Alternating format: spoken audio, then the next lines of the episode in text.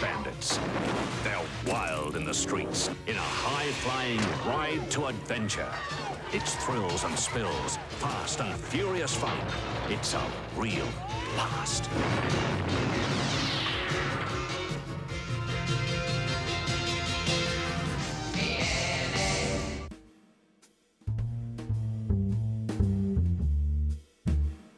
I head into the theater and the usher nods me in.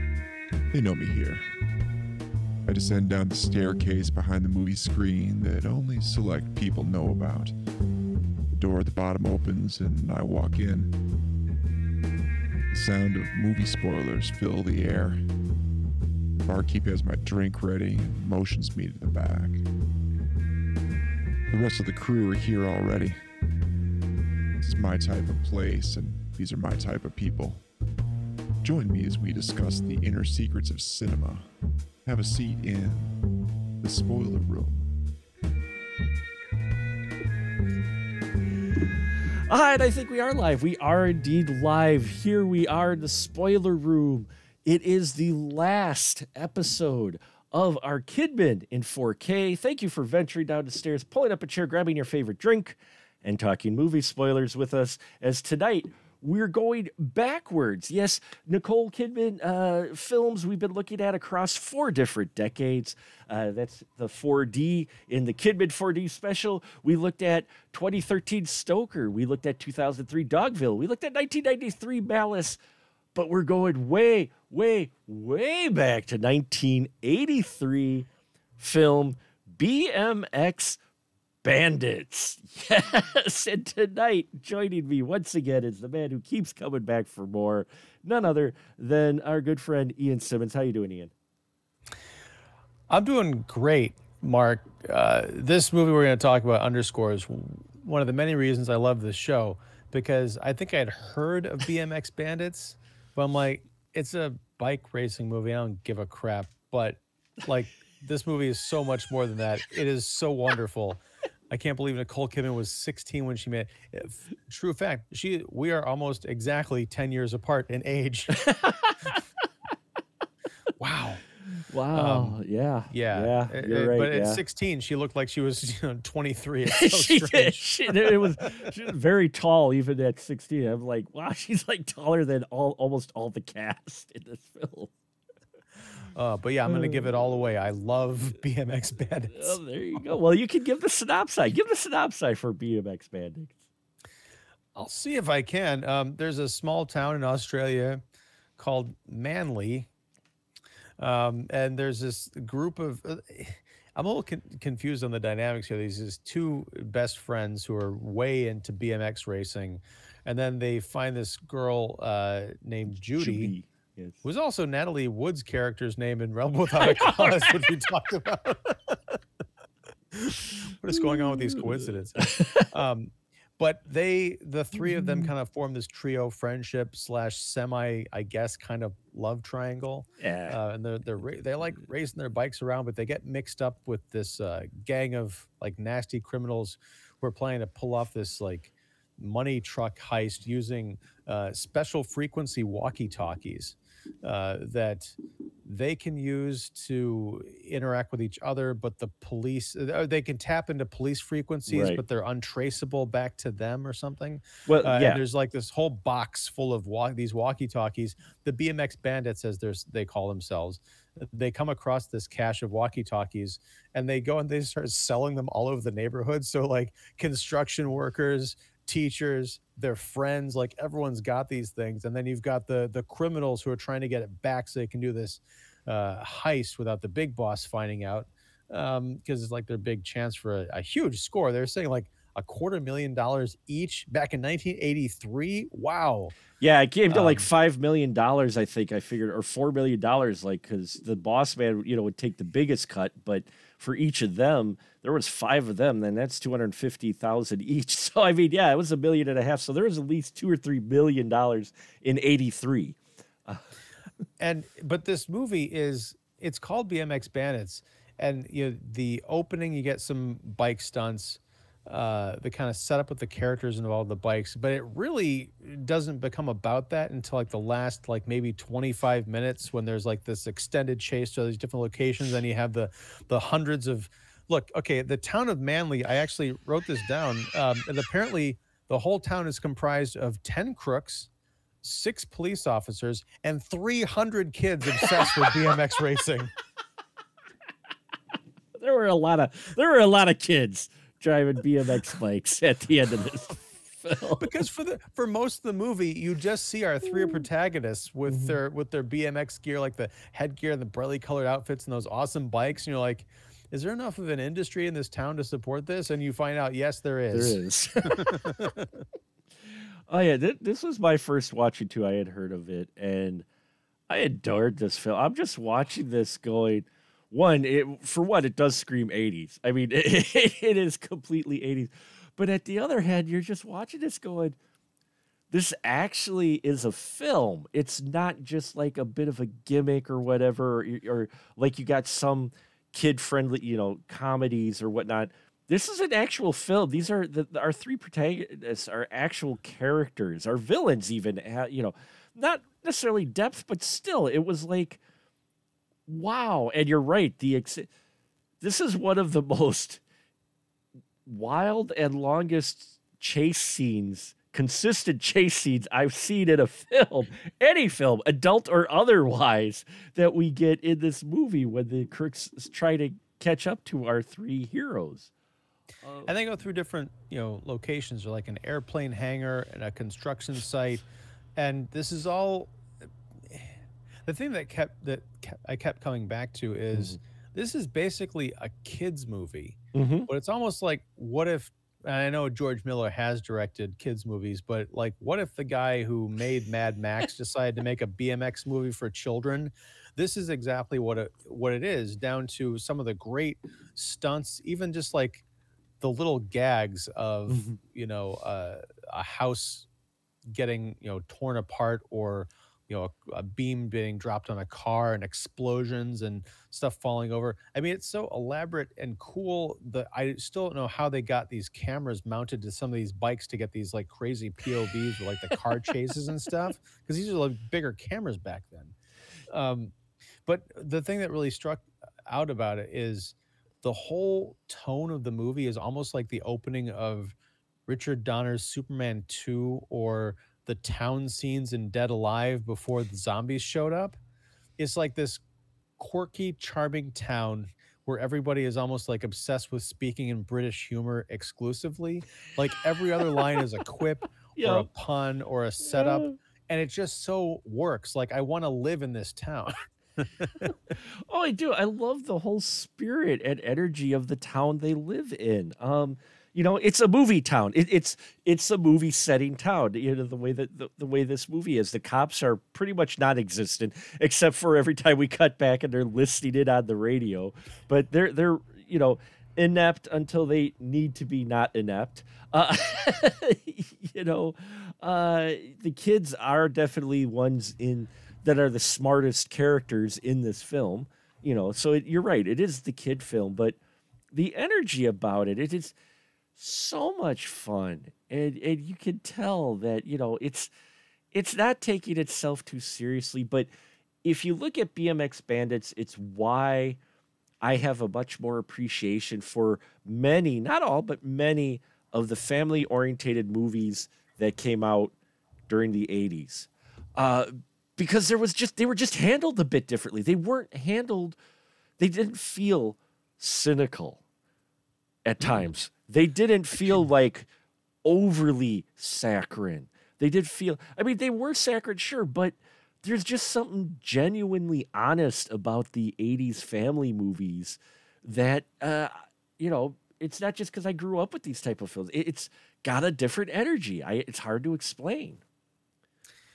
Yeah, I mean, because it still felt like, I mean, even though these kids, it's a kids movie and they're like clearly teenagers, the the the kind of the main trio, they almost feel like they should be like ten years old, just Yeah, because the they way do, that their, yeah. their friendship is right. But there's an Mhm. innocence to it, um, but they're just like goofing around and, and being kids. There's no like they're not wise beyond their years and and cynical. I think, like you said, uh, there is an innocence to it, um, and it reminded me like as happens a lot with movies that we talk about. I wonder who else watched this movie and went on to make other movies because like I saw there's like a an overweight kind of rich bully kid that is sort of becomes part of the the BMX Bandits gang.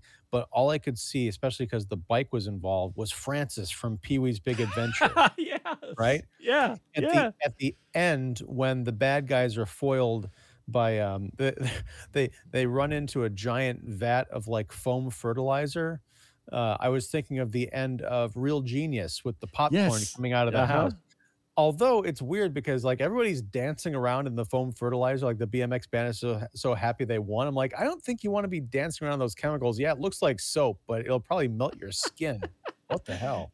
yeah yeah it's it's you know with the films like this especially the family films you know you talk it comes up when you're talking about films like suspension of disbelief but some films you just got to let that go and just enjoy the story the the fun mm-hmm. s- story and that's what you're getting here because yeah you're absolutely right you're like yeah you all got to be taking a shower fairly quick actually just just go run into that ocean right now and rinse some of that off because because that foam fertilizer ain't gonna be good for your complexion.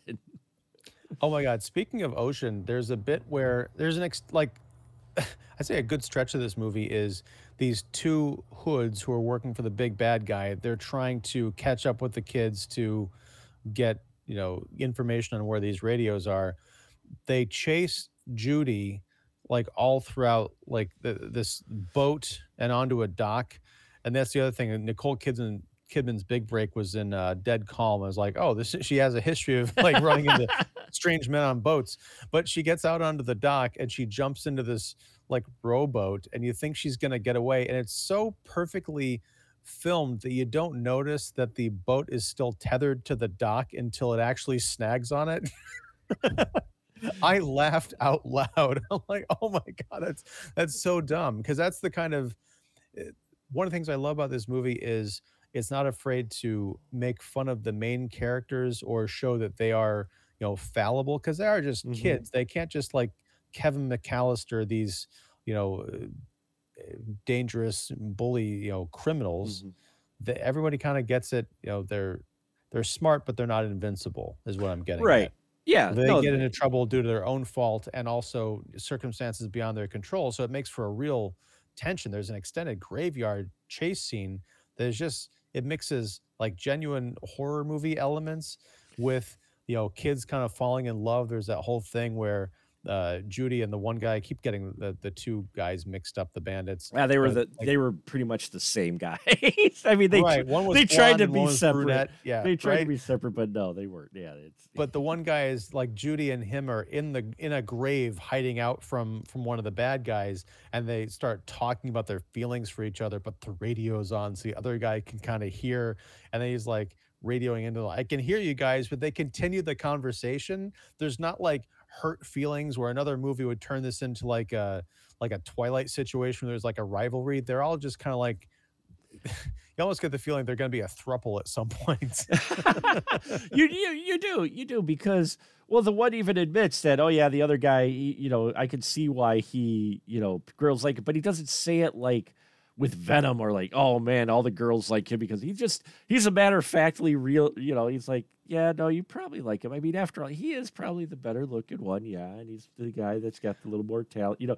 This guy this kid's like in in reality about his friend uh you know but not in a not in a oh i resent him sort of way or some hidden resentment. He just is matter of factly with it. Yeah, it's there's there's a purity to this movie that just works. Um, we talked about the the construction site scene, the chase through the mall.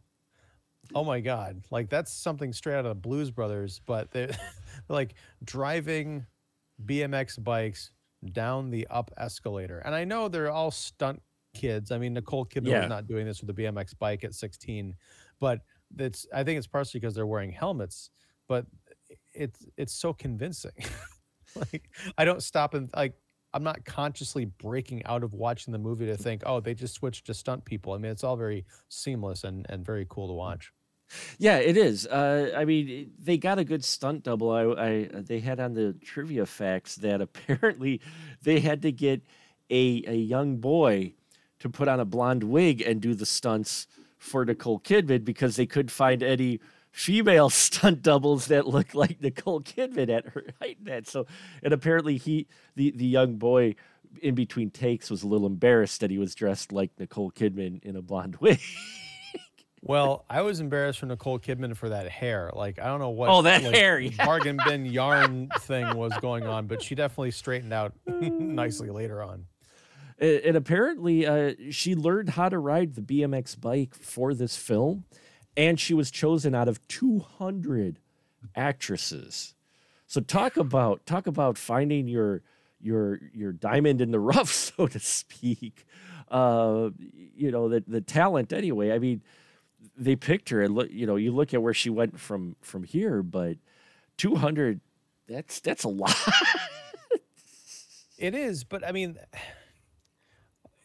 the thing, and we've been talking about this all month, kind of appreciating her in movies. Like, I've loved all of them except for Stoker. Stoker, I think. yeah, I know. But that, but she was that wasn't even really her movie, except for like a, a kind of a key scene or 2 Um, but it just shows the versatility of her as an actress. Because you think, oh, Academy Award nominated or Academy Award winning actress who starred off in this movie called BMX Bandits, you'd expect it to be something where she's kind of slumming it or like, oh, I'm going to make it in the big time. I, I can kind of phone it in. I buy her in this movie and she's sassy and she's cool and she is, you know, she's the girl in the group of, you know, guys, but she's not the damsel in distress. Uh, she is kind of like one of the she is kind of like one of the guys, but she na- maintains her femininity and Right. becomes the kind of girl that like the girl next door that you could easily fall in love with, and but she'd also probably kick you in the teeth. she'd probably kick you too. Yeah, she she is a she has her tomboy ways, but they don't make her like completely tomboy to where they remove her femininity. Uh, I thought that was handled really well. I I liked the way her character was written. She was just I mean these felt like kids. I mean, they just felt like a group of friends, you know, at that age. it's like even even the the romantic part, it didn't last long, and it wasn't really serious. It was rather fleeting, actually. Uh, it doesn't really come up too much. Although the scene where she jumps into the grave, actually, apparently she sprained her ankle during that Oh. scene. Yeah, uh, but yeah, this film it keeps moving too. That's what's interesting is this film continues to move forward with its plot or that they're going somewhere. You know, it doesn't really slow down too much. And even when it does, there's stuff happening that's moving things forward. You, know, uh, they're always talking about opening a BMX park. It's, it's their big thing. yeah, at the end they they of course open the Manly BMX track. Like the first the first thing you see in this movie besides BMX bandits and that like lovely kind of chrome, you know, side of the van spray painted like look. Uh, the first name you see is David Argue. Like they, they have just such like crazy, weird, like 80s actor names all over this. It almost seems like a parody, but no, these are these are the people. Um, yeah, like uh, uh, I had I had some good examples, but yeah, the first few, Brian Best, Michael Gillette, he cuts like a razor. No, I don't know. Just yeah, it's just- Angelo, Angelo D'Angelo. yes, that was another one. I Angelo love that D'Angelo.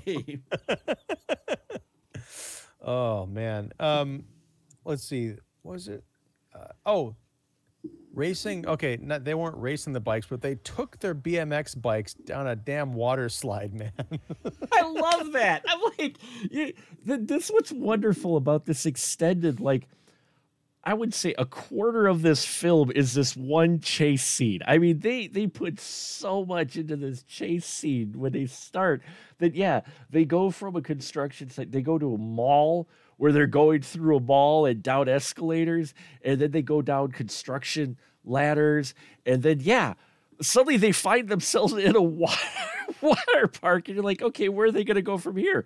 Oh that's where. They're going to slide their bikes down the water slide except for the and the one bad guy who doesn't have a bike. He's just kind of like stumbling down, and you're like, oh, is he gonna break his neck? Man, poor guy. Yeah. Um, you get the one kid who pushed the crook down. The crook guy, he didn't want to go down the water slide. The one kid was like, "No, you're going." well, these these criminals too. I mean, they're they're kind of these funny doofuses, but they're also, you know, real killers.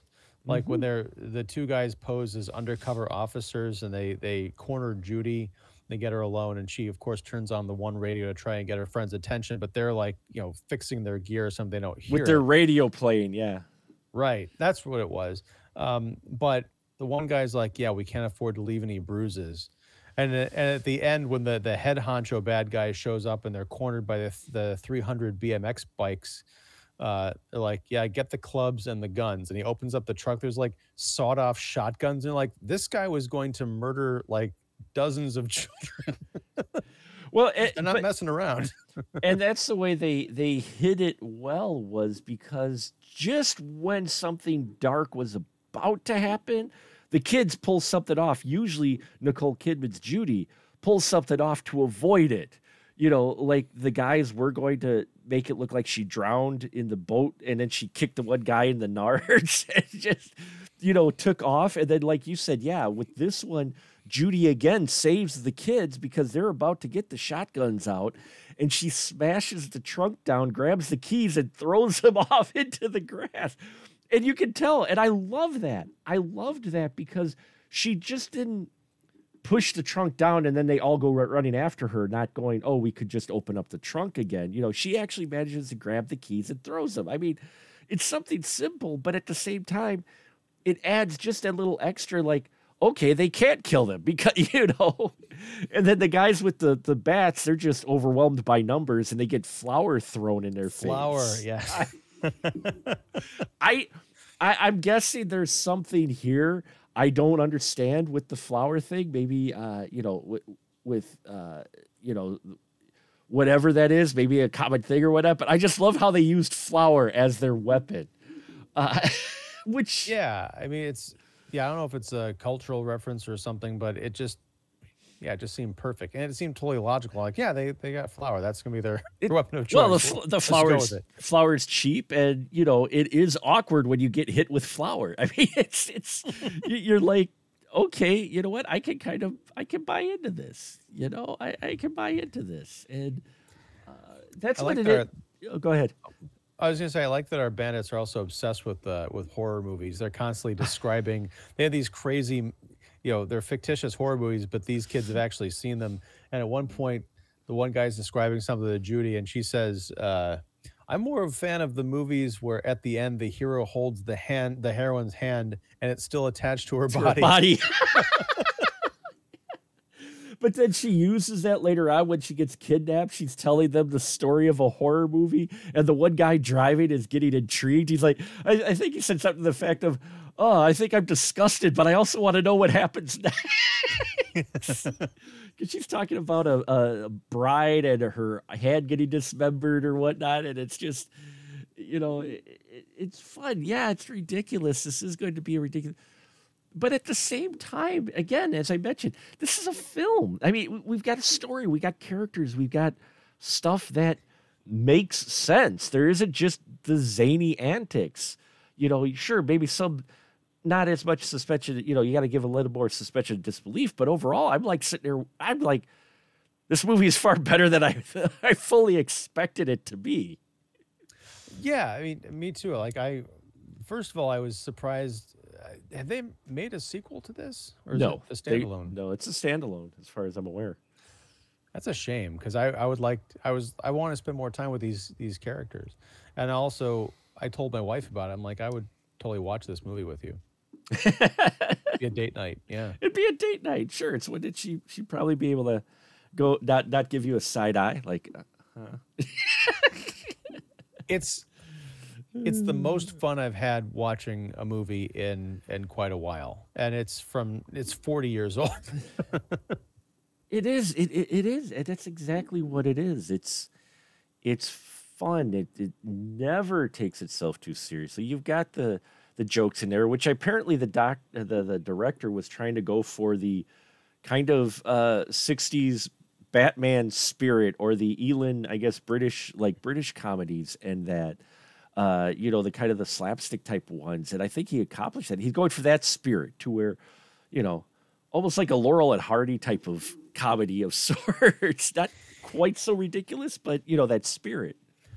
It reminded me of like the Beatles, like Yellow Mm. Submarine kind of jokes. Not just because of you know the accents were sort of similar, but you know, can you give me a hand? Might be one in the books. Yeah. You know, uh, you know what they say? Th- uh, three, two's company, three will get us talked about. You know, Yeah. just as like little, yeah, these little zingers that are very adult and not even adult in a like a oh the the it's gonna go over the kids' heads, but the the adults will know that we're talking about sex stuff. Just adult like humor, like uh, Mhm. kind of almost sitcom lines that you know I think kids and adults can appreciate. Um, also, in the opening, there's a, a I guess a bank heist Yeah. where they go in wearing pig masks. And again, I just kept thinking of Point Break, or I guess Oink Break. Oink um, break. Yeah, like someone someone watched BMX Bandits and said, "Hey, let's put uh, Patrick Swayze in those masks and change him to president." Yeah, well, the pigs. It was great because the driver has the wolf mask, and the guys who bust into the the bank have the pig mask. But even here, this bank heist is actually one of the better rad bank heists that I've seen crooks pull off. They take this van where they got the masks, they smash through the front of the bank, they they get their money, but they've got another car that drives up that they drive off with. So they don't drive off in the same vehicle that they had, like back it out or whatnot. And then that car stops and hands off the money to a third car. I'm like sitting here going, this is actually a decent heist. Well, it just it also shows not that the kids the the, the BMX bandits weren't around to see any of this, but it gives the audience a sense of who these 16 year old kids are up against. Like they're not just these Right. Bumbling crooks; they are organized criminals with you know plans upon plans upon plans. And when those plans don't run out, they also have a trunk full of guns. so we know the danger, even if it's kind of like a light comedy. They do have these moments that are punctuated by real like darkness. Like these kids, it's all zany antics and stuff, but they cannot get caught. No. they can't afford that. No, they they they can't. And you know, it's also interesting with the gangs and stuff. Like I said, with the Nicole Kidman's character Judy, a couple of times, you know, escaping what what could have happened.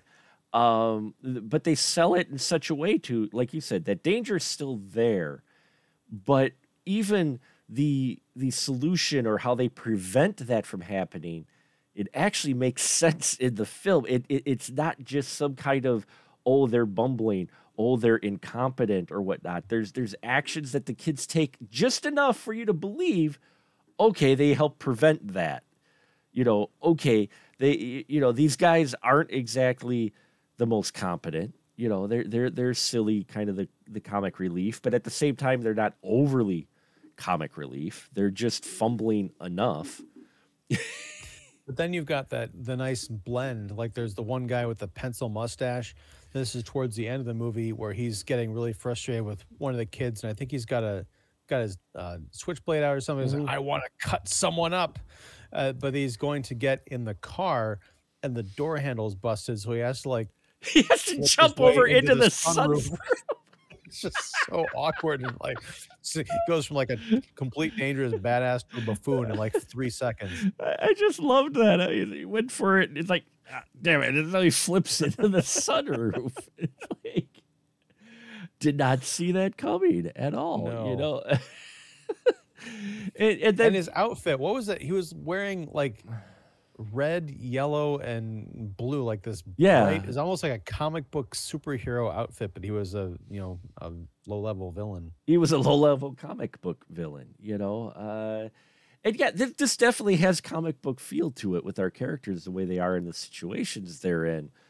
But uh, it's it's really hard to explain. I think a little well, not too hard, but just the way everything is handled in this film, just, just the whole thing, the way it's handled, is something that uh, you know you could tell they knew they were making something for kids, but they didn't exactly dumb it completely down for kids. I mean, they still, you know, the kids are still the heroes. They still have the one up on the adults. They're the, but at the same time, I never felt like it was really dumbed down, if that's the right term, or or No, I mean it's a it's a smart movie, and that's the thing is like I vaguely remember hearing about this when I was a kid. I think someone I knew had watched it or Mhm. something and thought it was cool, but I was like, I don't know if I knew if it was playing anywhere like on HBO or whatever. It just wasn't on my radar. And again, it was about bikes, and I didn't care.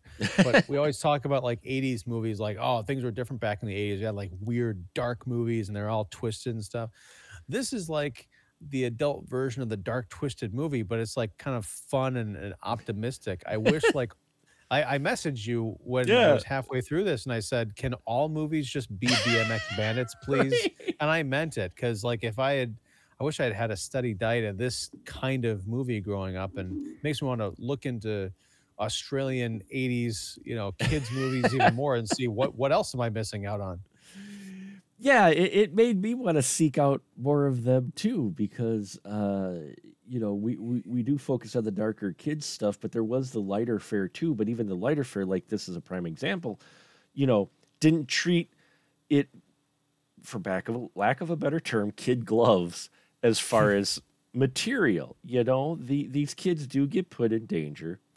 Um, these kids do have real problems, but it never gets heavy. It it it, it helps avoid. It gets just near the edge, and then it, it kind of backs off. It's like okay, you know. And our cops, I love the cops. How they're just hanging in the, the, the cop office, listening to the radio chatter. You know, you're like they're they're pretty much incidental, really, until the very end. Well, the the one lady who kind of first picks up the the radio signal, like at the end, she figures out because she's listening to them. They're talking in kind of code. And like, oh, it's BMX, you know, lingo, and they're like, what? BMX? They're talking about BMX stuff. Like, what do you mean? Bikes. They're talking about bikes. They're talking about bikes.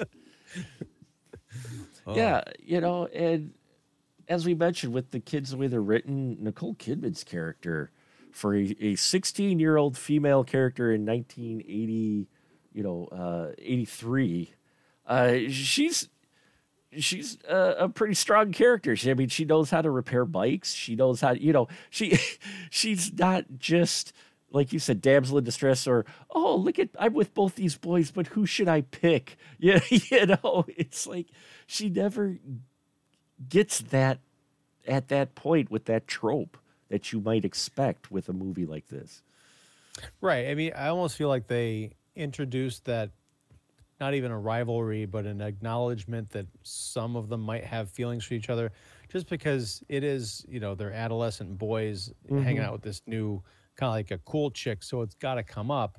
But they introduced it, had some fun with it, and then left behind to get with the rest of the plot, which I definitely appreciate because it stayed focused on the one thing the movie was about. Um, in the graveyard, I did like the uh, the line, "Being a zombie isn't all bad. You get to stay up all night, but you've got to spend the rest of your life dead." Yeah. they they have yeah they have some great dialogue in the, in this film too. They they, they just ah it's yeah it's it's one of those things where y- you get this blast from the past, but at the same time you're just like okay this is. I fully admit it's far better than I expected. I enjoyed it far more than I thought. I thought it was going to be this cheesy 80s. And while it does have that cheese, I'm like, I could see myself watching this again. Like if I come home from like a bad day or something, I just toss in BMX Bandits in the background and, and check it out. You know, keep it uh, and watching it because it, it's it's fun. Oh yeah, I mean, there. The only downside is that there is a Blu-ray of it, but it's like forty dollars. But I think it's got like a commentary and some extra stuff on it. But it's like, oh, And and this director would go on to direct a bunch, a slew of films, including B horror. I think he did Leprechaun three and four. So. really? Yeah, I, I was looking at Brian uh, Trenchard Smith. Uh, he making uh, movies. Uh, he's still making movies. Well, up through 2014, he made movies. Uh, but yeah, he did. he did a lot of uh, interesting like B movie type stuff. But yeah, he did Leprechaun four in space. He did Leprechaun three, uh, Night of the Demons two. He directed. Uh, Um, DC 911, Time of Crisis. so yeah, I mean he's he, he had done a number of films before this one. So you know, I mean he's a, a a veteran.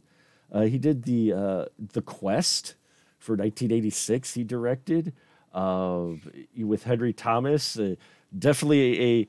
Uh, another Australian, Amer- a resourceful American orphan living in rural Australia finds himself caught up in the magic of a local Aboriginal myth that might be more than anyone knows in the What? quest. Yeah. With the star of E.T., Henry Thomas is in Yeah. the quest. We might have to find space for that one, Mark. That we we, we might we might have to find space for that one. But back to here, uh, yeah, you can al- already see the talent that Nicole Kidman had, even at age sixteen. You just you know the way she she carries herself, the way that she delivers and acting in this. You're just like, I mean, I'm watching this going, yeah, I see it. you know, you, you you can already just see see it there. You just see the talent there already. Um, It's and- weird because she had like so much of a baby face that her face was almost like completely round and then splotched with like the rosy red cheeks. and like, the, wow, But- this is totally different than than the Nicole Kidman we've been talking about the rest of the month. and and the stunts they they blended the real actors with the stunts very well because for a few scenes i'm like wait did they actually put the kid in danger? That you know their actor? Because you look at a couple of those scenes you're just like like the one where the kids are going after the truck and they jump on the back of it. I'm like I'm like wait what and they're and yeah, they're doing like the Indiana Jones where they're on t- on the very top of it, getting slid around, and uh, some of those it looked like the actors were up there. I mean, I'm sure it was Yeah. was safe, but Safe. I was it got me thinking like what if I were on top of that truck and I had to like try and grab onto the railing could I do it and that's the mark of a great action scene like where you it's a cliche but you really feel like you're in the middle of it mm-hmm. but it's more than that you feel like you're in the middle of it and you hope you can get out of it like I was genuinely getting scared for these kids that's what that's what I think is part of the appeal of this film is that it puts you in the kid's shoes. Somehow the director manages through the editing and like you mentioned the camera work considering this was shot on film is impressive to say the least with some of the bike shots. Um but the way it's handled and edited and framed and everything, you're with the kids. You're you're with them. You're not just observing them. You're sitting there with them around their bikes. You're with them on their bikes, riding behind them with them through the mall, through the construction site, jumping on a truck, which uh, I did crawl on top of the truck while it was moving once. So uh, yeah, my quick story my buddy and i we were coming back it was my birthday party we were coming back from the pool.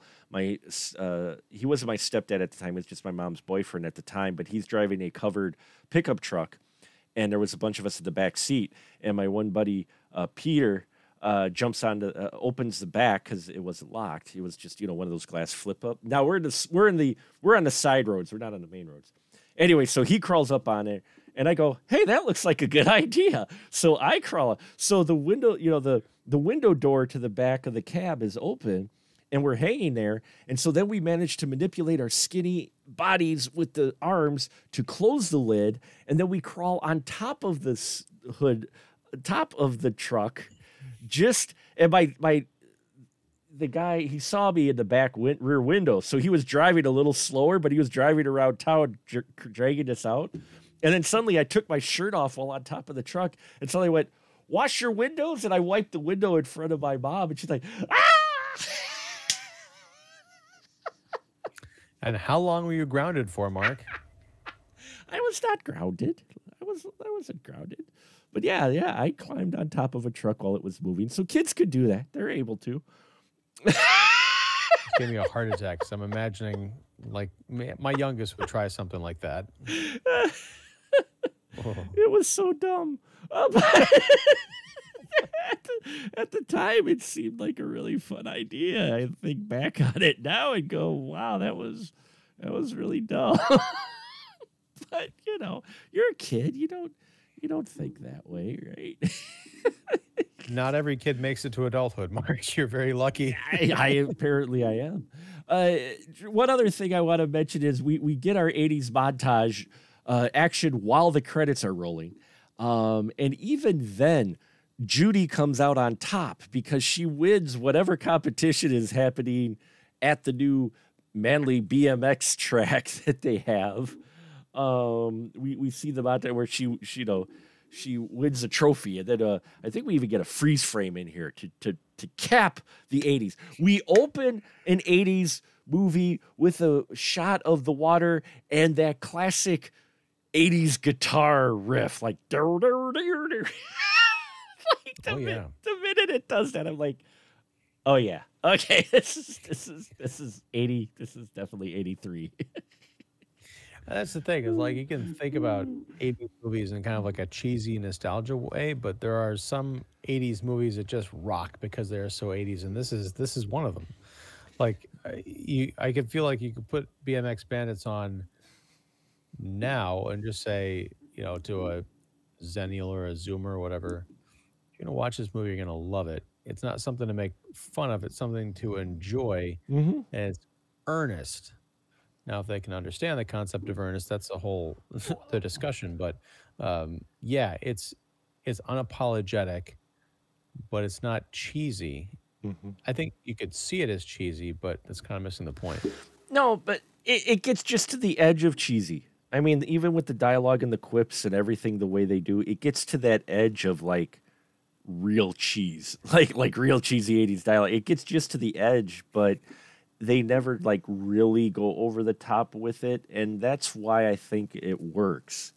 Is that it? It has as outrageous as the situation is, and how crazy it is, and you got to look at it going, okay, they're taking on these villains, sure. Uh, there's just a little hint of groundness to it, you know, a, a little bit of groundedness to it that uh, I think is what helps make it appeal and keep it from just going over the going, oh my God, you know, just come on, you know. Not not getting into those later police academy zaniness to where you're just like, oh, what the what am I, you know? Yeah. Oh, God, the Police Academy sequels. I totally forgot about those. Thanks for reminding me, Mark. You're welcome. You're welcome. I, I thought you you bring that flashback back. You know, I, I mean, hey, it gave Bobcat Goldthwait them work, so you know, high Hightower. Mission to Moscow. Oh my God, Miami Beach. Mission to Moscow. Oh my God. And my yeah, Operation Miami Beach. Oh man, Uh, those films were so formulaic too because they would always end with the big chase. You know. Just, there'd It was great in the first couple, but then yeah. Oh every every movie, every movie had that. Uh, Do you remember the Police Academy cartoon show they had back in the 80s? Yes, and see, folks, the '80s. You can take a rated R property and turn it into any kids show you want. RoboCop, Police Academy, Toxic Uh, Avenger. I was going to say Toxie and his amazing friends or whatever. Yeah. Oh, man. You basically just take yeah. The Police Academy is the tried and true classic '80s comedy with we have to have nudity in here because it's an '80s comedy, and they made a cartoon for kids out of it, folks. Oh, I'll have to dig them up somewhere, but I have a, I think I've got a pretty much a good run of the Police Academy comics that Marvel made back in the day. Oh my God, yes, that's right. They did that too. Oh man, it's it's they're a wild time, folks. We aren't exaggerating, and it's not overstating how wild the '80s kind of were. Where's my BMX Bandits comic book? Yes, That's what I- where is the BMX Bandits comic book? Come on now, folks. Come on, someone out there make a BMX Bandit comic book. I want to see the continuing adventures of our, our our kids after the you know maybe the BMX track is getting threatened of being closed, and so they have to do something about it by some evil land baron, you know. or you do the legacy sequel thing like they did like with Rocky and Clerks and stuff. They make a BMX Bandits, but it's set in Australia after the apocalypse, so it's BMX Bandits Beyond Thunderdome. Oh my god, yes. Yes. Yeah. I think I think you're onto something there. Yeah. They BMX Bandits Fury Road. BMX Bandits Fury Road. It's just like Fury Road, only all bikes. There you go. It's like Yeah. Yeah. I think we're onto something here. or on something is more like or on something, something like that. So yeah, I think uh yeah, we'll, we'll we'll tidy it up here. It's not a deep film. It's a it's just I'm glad I'm glad we watched this. I was glad I was able to find it because I wanted to try to get one from each decade and I'm like okay, I I could have tried to find, you know, a, a Kidman film for uh, this year that may have came out, which there, there isn't. Probably have to go to 2022. But I was so happy when I found this. I'm like, oh yeah, I've got, I've got. This was only her second uh, film she was in. I think she was only in one other film uh, hmm. before mm. this. Uh, but I'm so glad I did because this is so this is so much charm and fun for this film. Um, you know that uh, yeah, it just it, it's it's it's cool. It's cool, man. It's it's you don't have to it be is... into BMX bikes to enjoy it. No, you really don't. And even if you're not, like the BMX stuff in here is so cool and fun that it's not just, you know, inside baseball, you know, shop talk. But I have you seen this plot device before where you've got the MacGuffin that the bad guys are after, but it gets spread all throughout the town? Because I love this walkie talkie plot. I don't quite think I still understand how the frequencies worked, but I just love that they were going around selling these things for like five, 20, 30 dollars to just like random people. And so what the bad guys were after was suddenly just like spread out all over the town. Well, no, I ha- we haven't seen it too much, and actually, they do mention in here that these are police band radios, but they had to be modified. That's why they needed to get them early because they had to be modified so they wouldn't hear them. The whole purpose was just to listen in on the cop frequency, but this is before they were modified. So the spread around town, yeah. But I've I've not seen that ha- that often in any type of film to where they have to go collect all of these from, you know, and you're thinking about how many they sold. You're like, yeah, they, they're never going to get them all. You know, you're, you're not going to get them all. No. Uh, well, it's also kind of like, I guess, a version of this, and I can't believe I'm referencing this movie, but Cocaine Bear. The whole idea where they they lose the cocaine in the woods, and so Ray Liotta sends out his goons to try and retrieve it, and the like the bear's gotten into a bunch of it. He's got to get as much of it back so he can get it to the cartel that he owes it to, but it keeps dissipating because it either gets snored up or shot up or thrown into a gully or something like that. Um, but yeah, that's the only that's the only parallel I can think of. Yeah, I could. That's it's very few and far between if you do see it, and I don't think we see it that often. And uh, yeah, it was it was a cool it was a cool little it was a cool little you know difference in, in this type of film that we've seen. Uh, oh yeah, and uh, you're right. Uh, you know, someone mentioned about the face mask thing, the Point Break. Uh, BMX Bandits had it, and also there was one a film called Restless Natives where they uh, where have masks to where they bank robbers. So I mean, it's it's it's kind of a trope. It was of the earlier tropes that we have here, but yeah, the the whole MacGuffin thing about uh, the the radios being spread out, I don't see that type of thing where some object that they need has been spread out outside of Cocaine Bear, and, and it, it's rare, but it's kind of fun. Yeah. Oh yeah. you know, very fun. Uh, and they didn't even do a thing like, oh, we're gonna tell all the kids you better bring your radios here, or we're gonna kill these three people. You know, they did. They didn't play that angle, but they could have.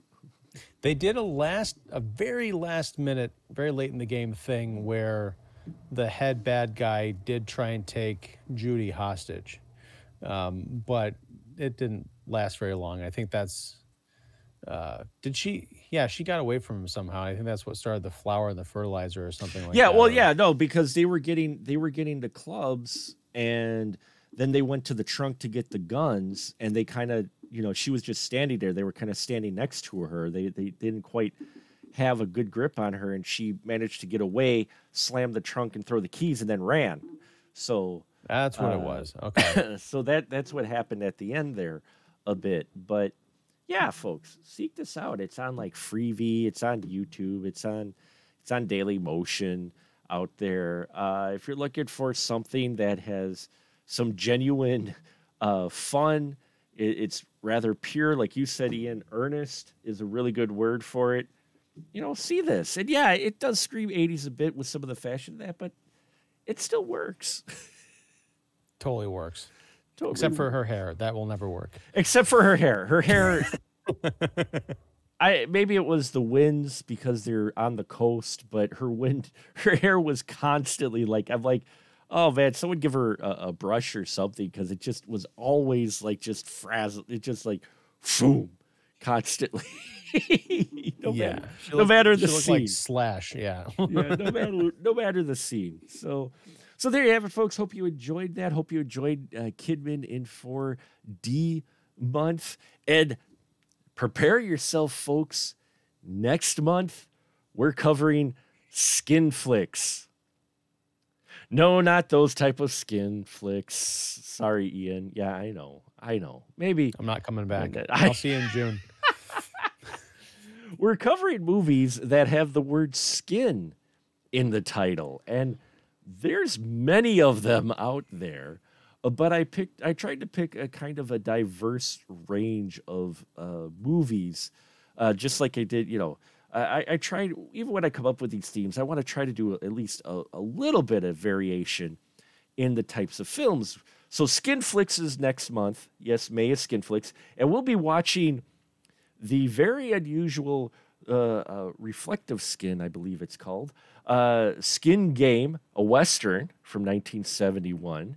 We're going to watch Under the Skin as part of our Perfect 10 series. That's a revisit. That's our first revisit here on the spoiler room as we look at Under the Skin.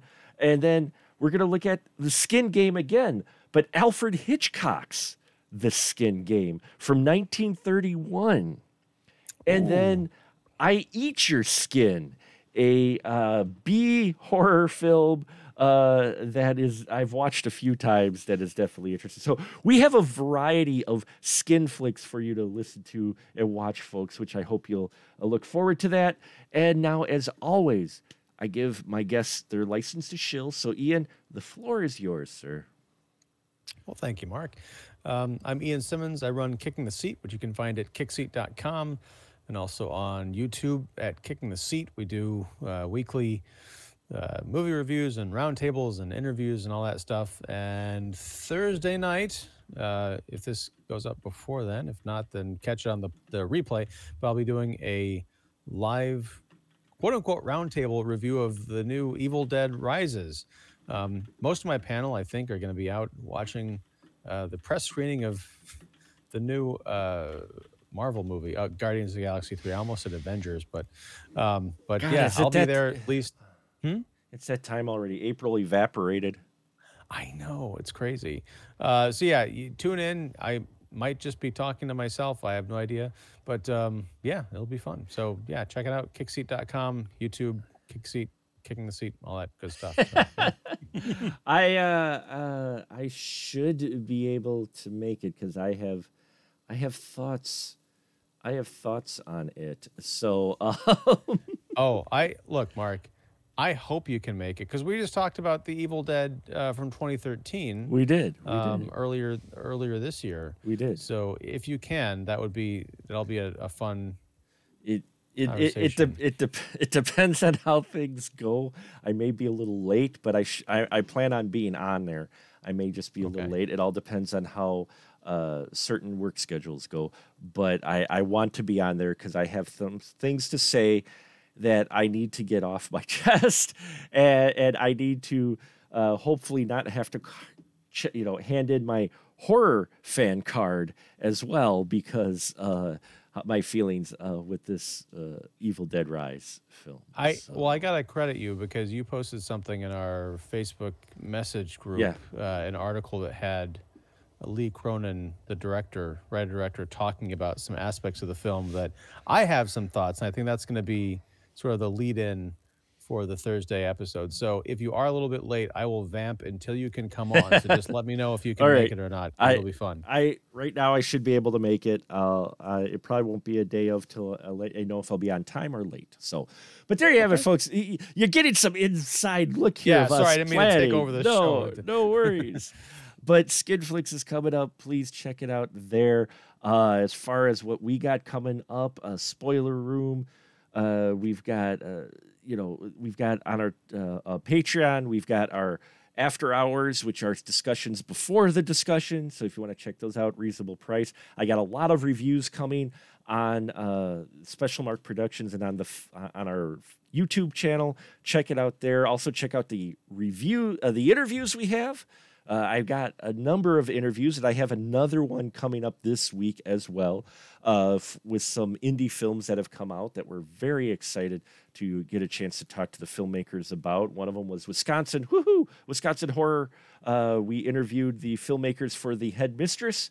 Uh, we interviewed uh, the filmmaker for Behind Hunt Club, and then the folks behind Space Quest uh, excuse me, Space Wars: The Quest for Deep Star.